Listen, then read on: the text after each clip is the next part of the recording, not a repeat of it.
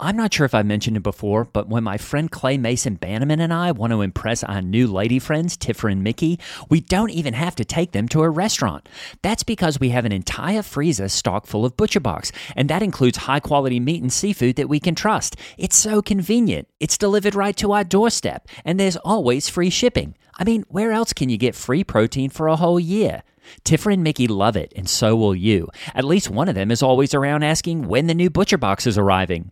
Sign up at butcherbox.com slash mega and get our special deal. ButcherBox is offering our listeners a free for a year offer plus an additional 20 bucks off. Choose salmon, chicken breast, or steak tips free in every order for a year. Sign up today at butcherbox.com slash mega and use code MEGA to choose your free for a year offer plus 20 bucks off your first order. Thanks, ButcherBox. Mega is an improvised satire from the staff of a fictional megachurch. Lord, we are here. Lord, we are here. And we're ready, ready for Christmas. Praise the baby child. Uh, hi, I'm Dave Laban, and uh, this is Mega. Uh, hi, I'm Dave Laban, and this is Mega Don't be nervous, buddy. Just just go for it. um, from Twin Hills Community Church in uh, Broad Ripple, Indiana, in Indianapolis, Indiana. Uh, and uh, this is my mom's co-host, Gray Haas. What's up to the apostles? How are you? Day, it's so awesome that you're here today. I am so excited to have you back.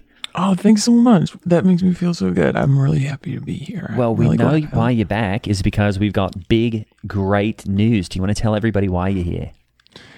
Uh, uh, to Well, you accepted Jesus as your personal Lord and Savior. what? Day, you, I mean, I mean, Day, you you welcome Jesus into your life, into your heart, which is awesome. Oh yeah, because of the mosh pit. Yeah, we had a big, awesome altar call uh, kind of mosh pit uh, two weekends ago, and I looked around, and lo and behold, you were up there with some of your kind of weird friends and having a good time, and and really letting Jesus into your heart. And I just said, "Wow, he, the, you know, Christ can work in really mysterious ways," and I'm just so glad that you've come to accept Him. Oh, okay, yeah, um, yeah, yeah. That that mosh pit, I thought that was really tight. I like that. I, I like that a lot. You I should know have- that's why we that did it. Yeah, that's why I did it. Yeah, It I knew everybody yeah. would get really excited to do that. Yeah, that's good. So congratulations, Day. How do you feel? Do you feel different now that you're a Christian? Oh, um, it's interesting that you say that actually because I was talking to my mom about that because they, you know, a lot of um, the church talks about like you invite Jesus into your heart, which is language that like does not uh, appear in the Bible, and also that then you're like born again, which is also language that doesn't appear in the Bible because even in that Nicodemus passage where or, or the passage where that's about um, that says born again actually in the original text is born from above Okay, and right. it's referring to um actually resurrection af- after your life but um i see what you're saying Day, Yeah, day, yeah, yeah. day, day. Okay, What? slow your roll. I'm here. sorry, are you okay man sorry. I choked on my energy drink. oh uh, tight. Okay, Day, I'm going to just slow your roll here for a second. I'm saying you finally accepted Jesus. I don't want to get into all this semantics about different words and where they were used in the Bible and everything else. You've got to be feeling awesome and you've got to be feeling pumped up. I mean, you are going to live forever now. And now that you are a Christian, you've got to wear the mantle of Christ. And I just think that is such a cool thing. I think, I, like, why don't you, can't you just, you know, relax for a minute, is what I'm telling you. Okay. And just really lean into this idea that, you know, God's got a plan for your life now. oh god has a plan for my life I know has, you know, God's got a plan for your life. Oh why do you think that Uh, because the Bible tells us that God's got a plan for your life. that's that's in the bible I mean, What- I gotta the look it up. scripture oh oh you're thinking of jeremiah 29 11 when god says surely i know the plans i have for you Yes, that's exactly what I'm speaking of. Oh, cool. Except that God was speaking to the nation of Israel in that passage, and he was referring to Jesus coming as the Messiah. That's the plan that he's talking about. So maybe telling young people to tune into God's plan for them isn't exactly helpful instruction. In fact, it gave me anxiety for years, just wondering, like, oh, what is God's plan for me, and how am I supposed to discover it, and what if I get off course, you know? But I mean, Jesus never mentioned God having a plan for our lives. But in Matthew six thirty four, Jesus does say not to worry about tomorrow. So that'd be cool if like maybe Jesus is saying just be present. Like maybe that's a good plan. Like be present right. because then you'll have less anxiety and depression and all Yeah. I'm trying to be present right now, day. And what I'm telling you is, yeah, don't worry about tomorrow because you can think of yourself as, uh, you know, you are like the the people of Israel. God does have a plan for your life now, and I think that's right. You should be in the present, and if you're in the present, you can hear that still small voice of God telling you where to go, what to do, and how to do it. Oh wow. Okay. I just um okay. I, I'm trying to like wrap my head around the tradition that I was born into and and I, I feel like I've tried so long to like believe it and to like get it right and so I do a lot of reading and studying about it. Right. You definitely haven't gotten it right up to this point, but I'm hoping that after the mosh pit two weekends ago, you're going to kind of like divorce yourself from all that uh, stuff and confusing stuff that you've been reading and doing, and instead recommit your life to, you know, following Jesus. I think it's pretty easy day. You think the Bible's confusing? I think the Bible is very straightforward. Oh, yeah. I think it's got the answers for everything. oh, you do? Totally. Oh my gosh, that's so cool. Yeah. So just, you know, lean into it. Hmm. Okay. I mean, I did want to tell you it's interesting that the last time I was here, I was like theorizing that most Christians reference the Bible as their source of morality and the basis of their entire belief system, but they're actually not reading it and they don't know what's in there. And you know what I learned is that I realized that there's this like long-standing trend, I guess you would say, with believers not reading their sacred texts that they're basing their lives on. And the roots of that come from illiteracy. Like most of the people who were exposed to the original text of the Old Testament were illiterate, so they went to the temple for the leaders to tell them what was in there. Believe and me, was like, sometimes I wish you were illiterate. oh, I actually really love to read. Right. And- I know. I think that's part of the problem. But, but, like most of Western civil, like religious history of Western civilization was like that too. Like, um, you know, people would go to church so that they, because they, because they couldn't read. But you know, even now that like our current Bible has been canonized, and you know, um, we're not like peasants who have to go to church to hear what's in the Bible. We can actually read it themselves. Um, now, you know, most though most current current Christians can read, they still go to church to have someone else explain it to them. So maybe it's just a tr- tradition to not read it.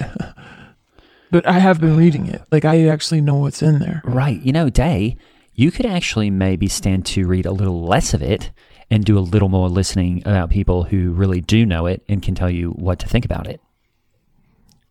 Rather than just read it myself. And right. Like, Like me, like your mom, like Steve, like we've read it and we know what's in there and we know how to teach it. And I think sometimes, you know, Day, I liken it to, uh, okay, you uh, want to shoot a crossbow. You've never shot a crossbow before, and you load up a crossbow, and then look out, you end up with a arrow, you know, through your your your your shoulder blade or something like that because you didn't know how to load it right. You point it in the wrong direction. Uh, you know, you held on to the arrow pad, and it shot the you know the the gun part rather than the other way around you know what i mean and basically the bible is just like that you've got to know how to use the bible so that it is working properly when you go to dispatch it.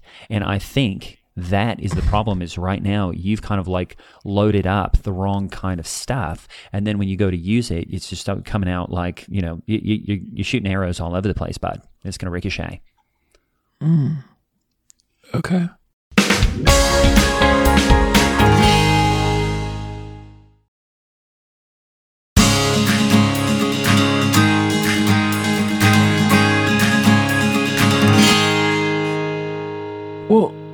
Ask you. Like, one of my big, biggest questions is: Is it is it helpful? Is your faith is it is your faith helpful to you? Like, it does it bring you peace and joy, or at least some like self love or compassion?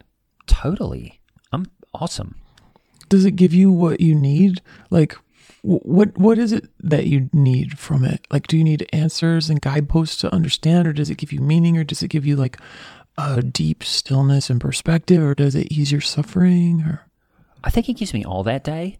I mean, really, and I'm speaking personally, I think my faith is awesome. I think it's ironclad and bulletproof. I think it helps me in times of need. I think it gives me answers in times of questioning.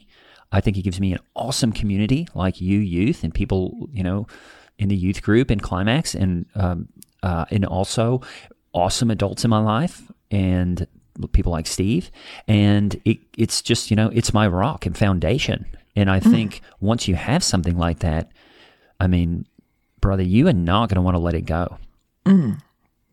So it gives you answers to the unanswerable questions and it gives you like a mental hook to hang on to, like at funerals and hard times and stuff. But does it also kind of give you like a low grade anxiety or worse, like a self loathing rather than self compassion? Day the day I became a Christian, I knew that you know what, this is actually taking the sinful creature that is me, and it just is like totally transforming me into like this awesome version of myself. Oh, wow, and cool. so no, it doesn't give me anxiety. And in fact, it gives me, it pumps me up. It's mm-hmm. the reason I get up in the morning. And Hmm. wow. uh, yeah, I've never even, I've never looked back. So it sounds like it's really good for you. I was the best. It's awesome. It's funny.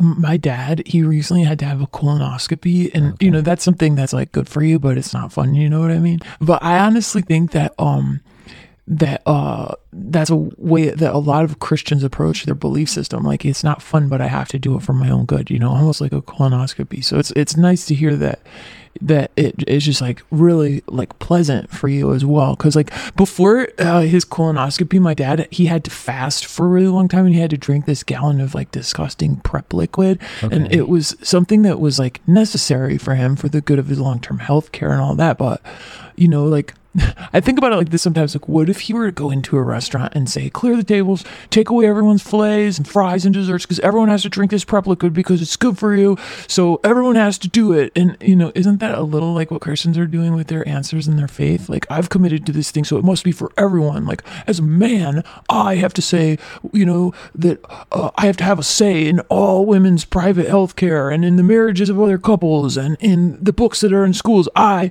must determine what other people can and cannot do with their health and their bodies and their relationships and their free time. Day, it's not like drinking a prep liquid. I don't even know where you get these analogies sometimes. But Well, no, it's it's, just- like it's- drinking a delicious liquid that gives you all the sustenance you need. In fact, I'll, I'll do you one better. It's like drinking the best creatine shake you've ever had and Mm. then going to gym and and being able to just lift anything, you know? Really gives you that much strength Oh, spiritually. cool.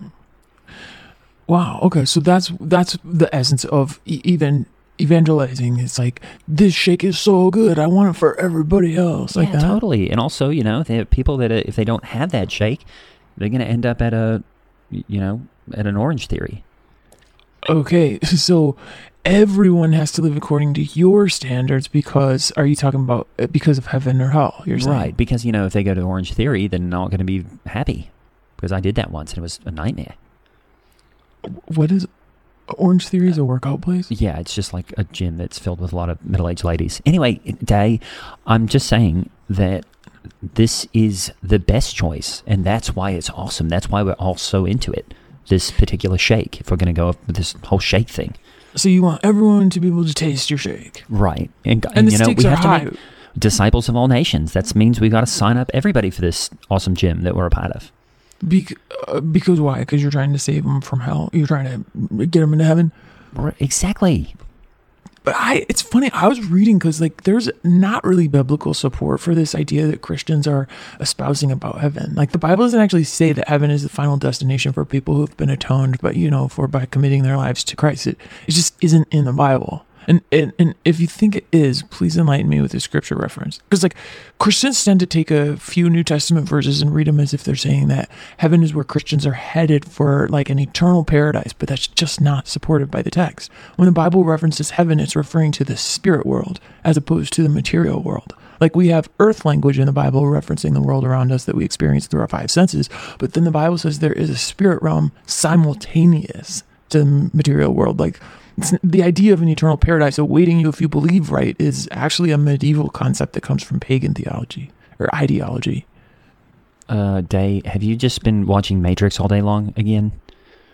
Oh, the new Matrix uh, isn't out yet. it comes out on the 22nd. Okay, well, what I'm saying is, what you're saying is, okay, great. You can call it the spiritual, spiritual realm, But, you know, we're going to call it heaven, and that is where we are all going so that we can be with Christ again.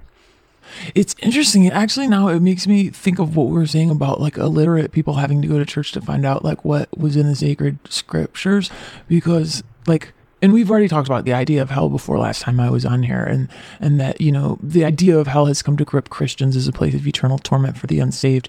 It also, of course, is nowhere to be found in the Bible. But remember what I said about how the masses were illiterate, so they would go to church to tell someone. Well, Right. that gave leaders the opportunity to create dogma to sway the culture and those ideas took hold and they're now commonly referred to by churchy church folk like the, the but it's really just mind control methods to keep people in line and now a lot of christians think that morality is bible based but again they're not really reading the bible or considering the actual character of god that's described in there in the bible Day, why does everything to you have to just be like a Bible thing?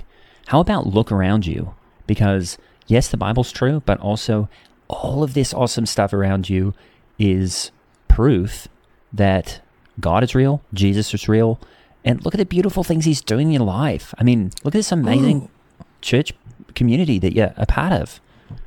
oh uh, yeah i want to hear more about that like what's all the proof around me all the time that's so cool I, I mean, it's just like you can't look at a tree or a you know awesome like you know jet ski uh, anything like and think, oh, that is something that could exist without God because we are so wonderfully and fearfully made and we got these amazing brains. I mean, you don't see like a bunch of monkeys out there making jet skis.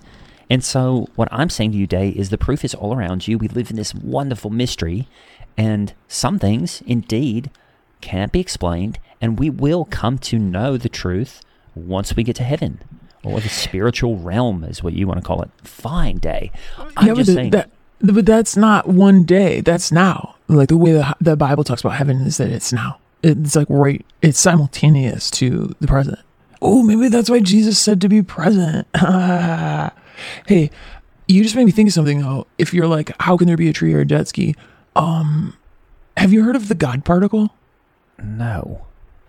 it's so it's something that's happening like with physicists and the over in um oh the hadron collider is in um what country is that in um CERN over in CERN I think it's Switzerland there's a uh, hadron collider that um is like basically it's like shoving particles at each other and it's creating these little big bangs and um like uh uh uh uh, these particles are like dripping off and they're catching what is like um uh th- th- th- some physicists call it the god particle like um like the higgs field. It, they're they're starting to like capture um like particles of the higgs field which they say is the like maybe it's the interconnectedness that's keeping everything together and that um uh and they call it the god particle because it's it's um something that's around us all the time but we can't see it and we don't uh recognize it according to the five senses that we have. It's like if you were to tell a goldfish about water they'd be like what are you talking about? Like that's just nothing.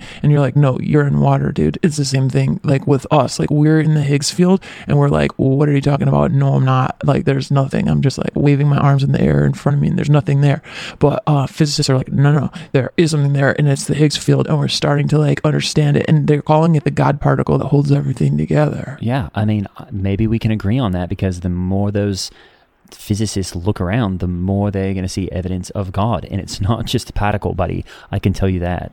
And So I think maybe- the more they look around, the more the evidence they'll see that trees and jet skis are all part of that amazing awesomeness. But it's funny because, like, um, you could call it God. Okay, that's fine. Let's call it God. But it, it, it's funny because we could be picturing different things when when you say God. Like I always think that like with colors and stuff. I'm like, what if when I point to red and I'm like, that's red, I see it as something like it it looks like a certain color to me, but you're seeing a totally different color. But you na- you learned that exact name of that color you're seeing as red, and so we're actually seeing it different two different colors, but we have learned it as the same name. Like maybe God's like that. Maybe like when you say God, you picture like a white man who's in power and authoritative and like like knows everything and can like tell everyone what to do all the time and then No, I has mean, like ultimate judgment color, over our souls at like some ending day. But um maybe god is just connection. Maybe god is the interconnectedness of all of us that that that uh, uh and maybe that is the kingdom of heaven is when you're present and connected now. Y- you get to experience a little bit of that spiritual realm No, I mean, Day, first off, I don't think of God as a white man, okay? He's m- way more than that. He is white to me, maybe, when I think about him, but I also know that he's like more than that. And also, like you said, uh, you're being the more, you're being the limiting person about God here. I'm saying God is all of that and a bag of tricks, and you just are not even, you just, you want to focus down, and I want to say God is bigger than all that stuff you just said. Um, okay. You know what I honestly think? I don't know if we've talked about this, but you know what I honestly think is like maybe to be one of the like biggest challenges, or maybe what is like kind of the nail in the coffin of like the future of Christendom or whatever. I feel like it really might be though, like anti gay stuff. And I know like We are not anti-gay. I know, but because you got First Corinthians six nine and First Timothy one ten, it's probably that's the, the stuff the Christians turn to to drive your like, love the sin or hate the sin sentiment. Right. Yeah, I mean, but you just- love the sin or hate the sin, right? And you got that from First Timothy and First Corinthians. But Right. except for those, but except for the fact that those hateful like anti-gay verses were updated to refer to homosexuality in this century. There's no word for the Bible describing homosexuality. It wasn't a word that existed in the ancient world. I know we talked about this last time. Whatever. Because you want to point to like the granddaddy of the anti-gay text in Romans, Romans 1, 26, 27. It gives you all the ammo you need to be bigoted as a directive from the supreme deity of the universe, except for the fact that that passage that Paul is telling is a complicated old story being told in the past tense about evil beings that were like that he that he was describing mysteriously and they were not named.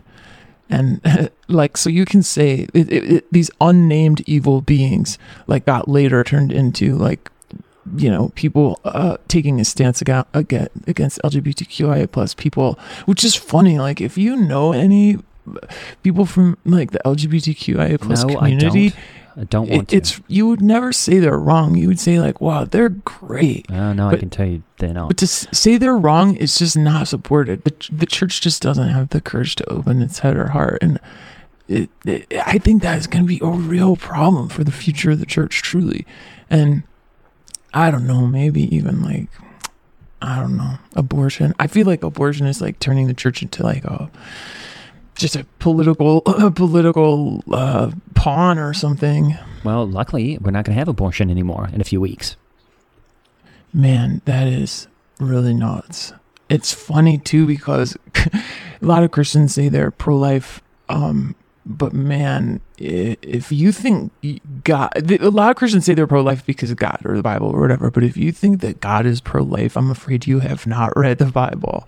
God because is definitely pro-life. God knit babies together in their wombs. Day.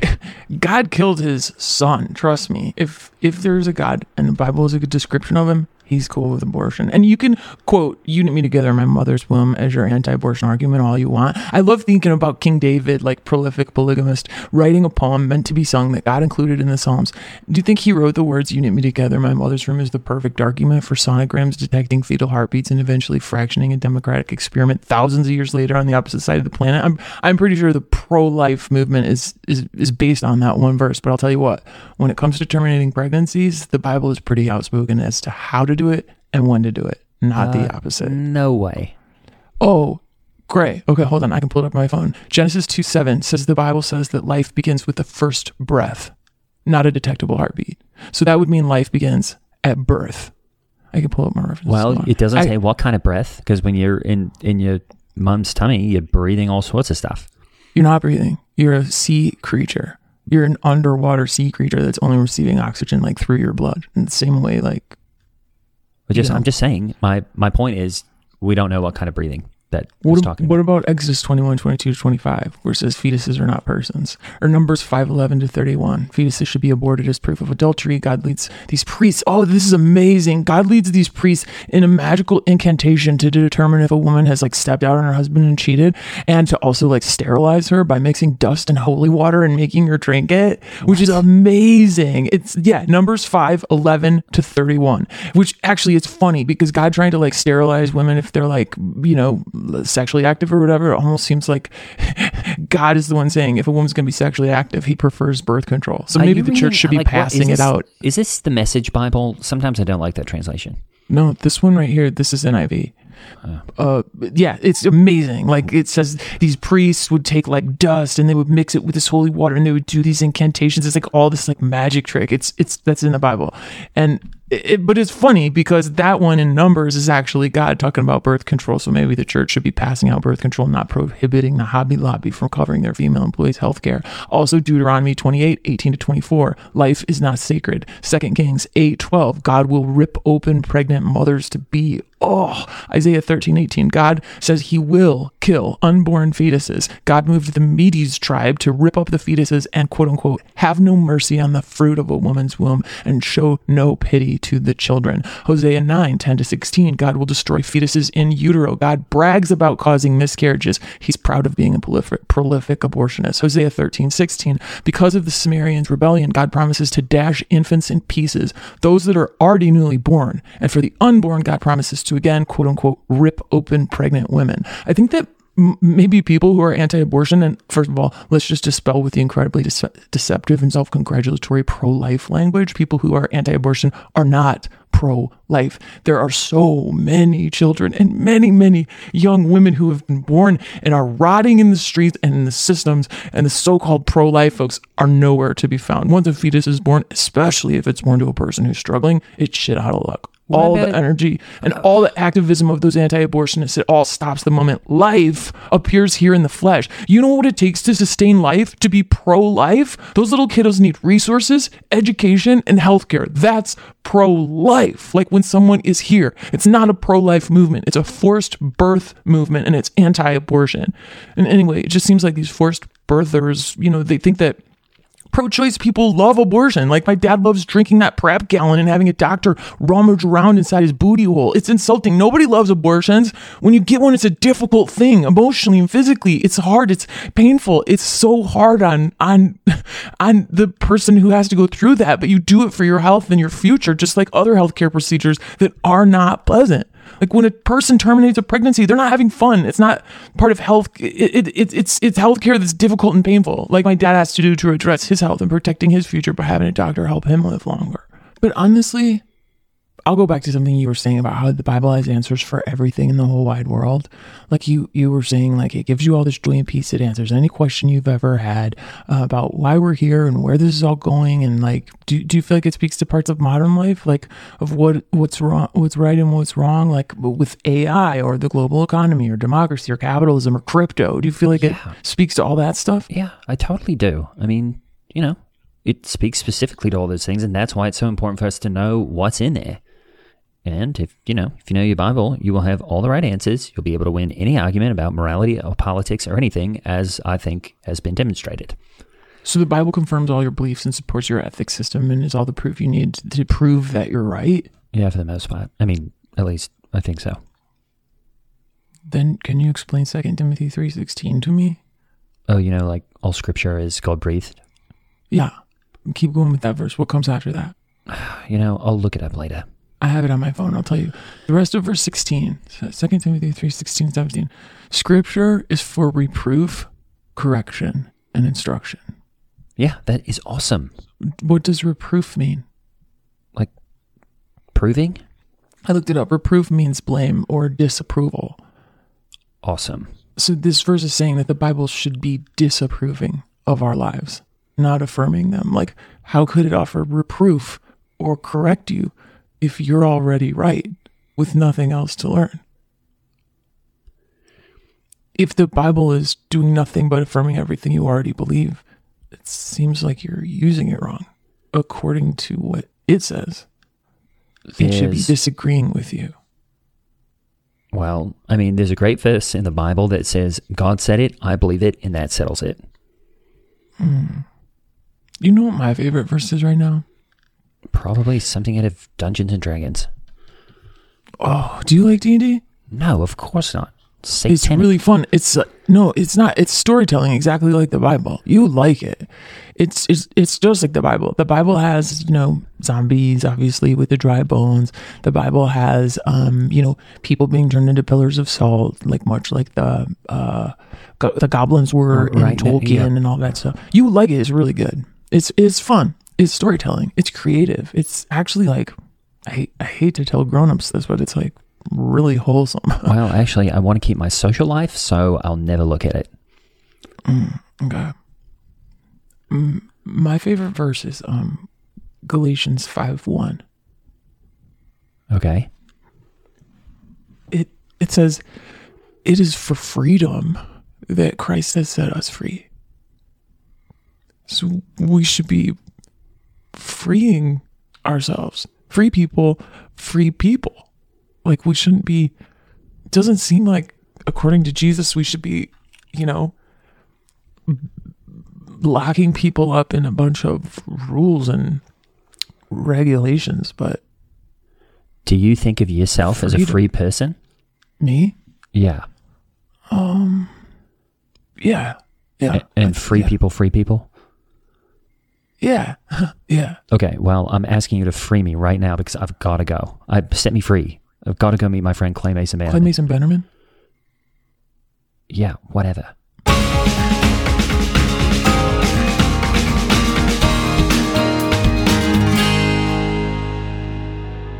Day Labont was played by none other than Holly Laurent. You can hear her every single week on this podcast playing Holly Labont. Grey Haas was played by Greg Hess. Follow us and Mega the Podcast on Twitter and Instagram. And if you really want to get out of hell free card, support us on Patreon. The link is in the show notes.